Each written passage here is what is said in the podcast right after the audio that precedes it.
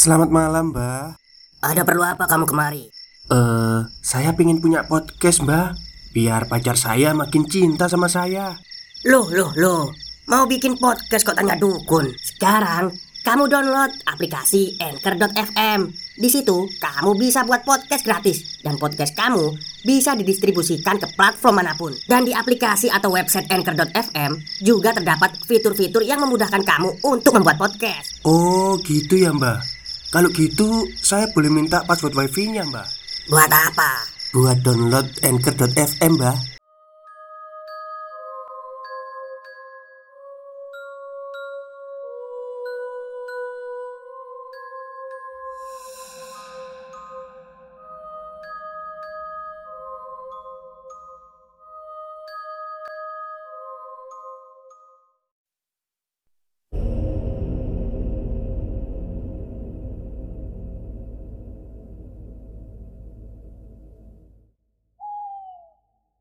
Assalamualaikum warahmatullahi wabarakatuh. Halo semuanya, jumpa lagi dengan saya Chow Sing Sing, kurator dari Podcast Horror Night Story.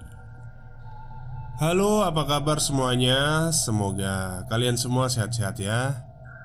Dan seperti biasanya pada siang hari ini saya kembali Dan akan menghadirkan sebuah kisah mistis untuk kalian semua dan kisah mistis kali ini saya datangkan dari kiriman email subscriber ya Dari namanya Bang Won Asal Indramayu. Dan beliau mengirimkan cerita ini melalui iPhone. Wow mahal.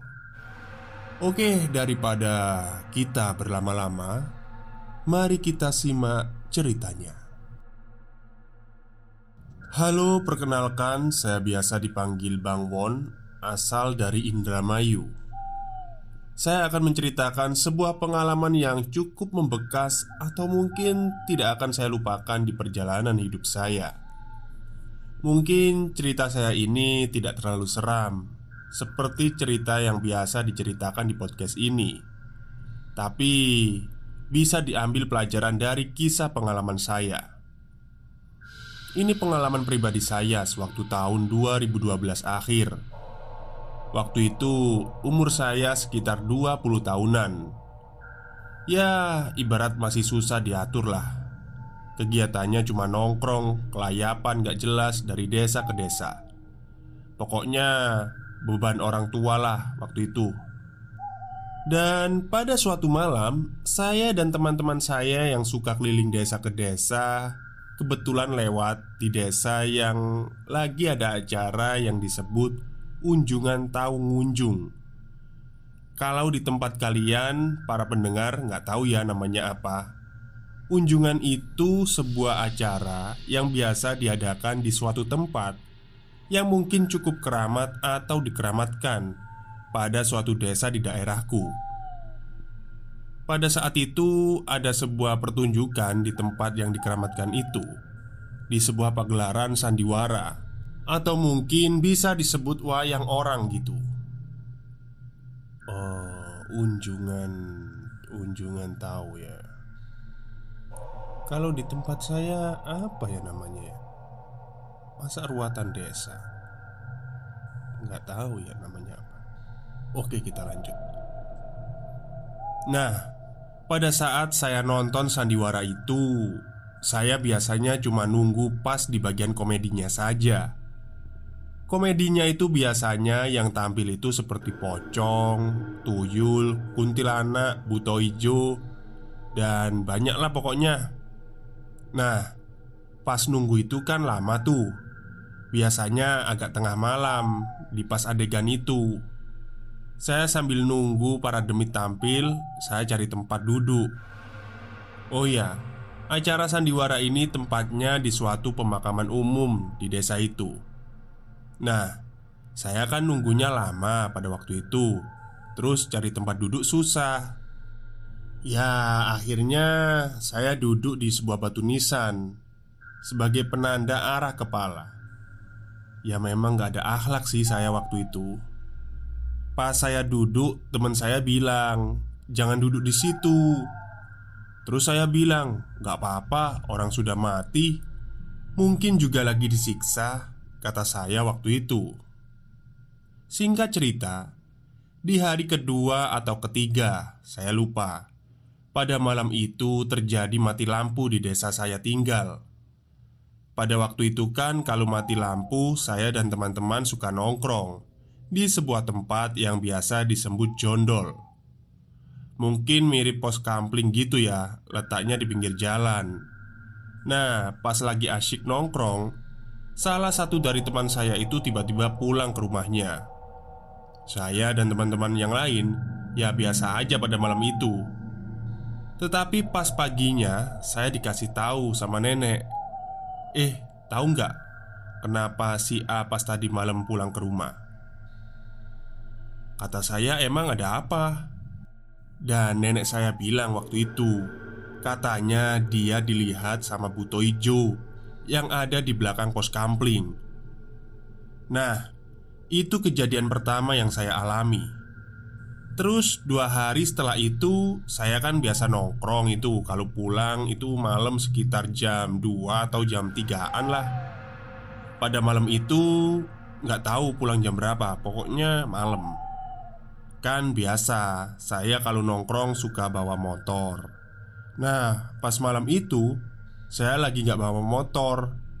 Otomatis jalan pulang, jalan kaki. Pada saat malam itu agak takut juga Pulang ke rumah karena masih ingat ceritanya si A Yang lihat makhluk itu di jondol Nah, kebetulan rumah saya itu letaknya bisa dibilang di belakang jondol itu Pas saat itu, bulu kuduk saya otomatis merinding. Rumah saya itu letaknya mungkin 25 meter dari jalan. Stop, stop. Kita break sebentar. Jadi gimana? Kalian pengen punya podcast seperti saya?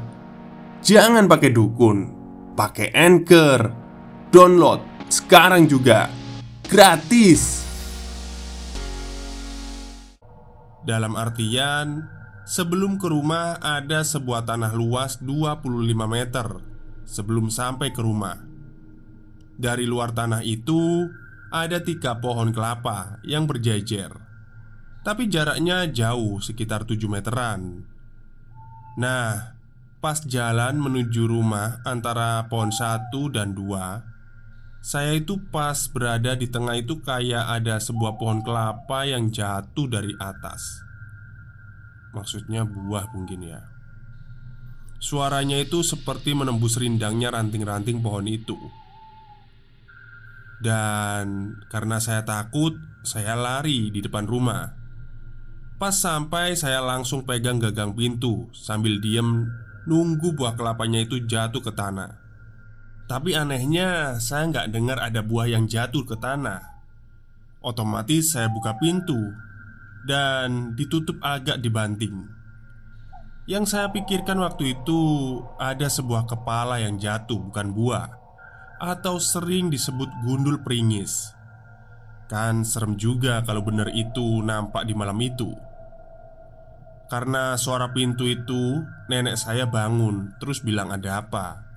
Ya, saya bilang gak ada apa-apa. Terus nenek bilang, makanya jangan pulang malam-malam. Dan pada sore harinya, mungkin bisa dibilang puncaknya kali ya, atau mungkin sekedar cocok logis saja menurut saya. Pada sore harinya, saya lagi asyik main bola voli. Nah, bolanya itu out, agak jauh dari lapangan voli itu. Kan di kampung biasanya kalau main di samping-samping banyak pohon kelapanya. Aku ngambillah bola itu. Saya ambil terus saya lempar.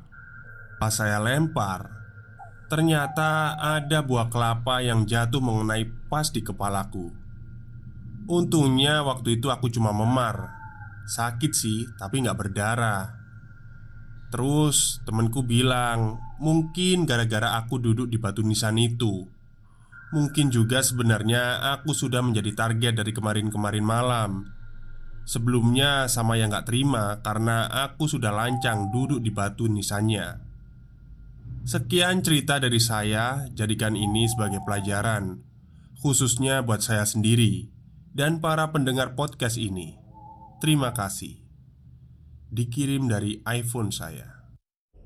Oke, ternyata cerita ini ditulis lewat iPhone ya. Wow, mahal sekali Jadi untuk Mas Won atau eh, Siapa tadi namanya ini?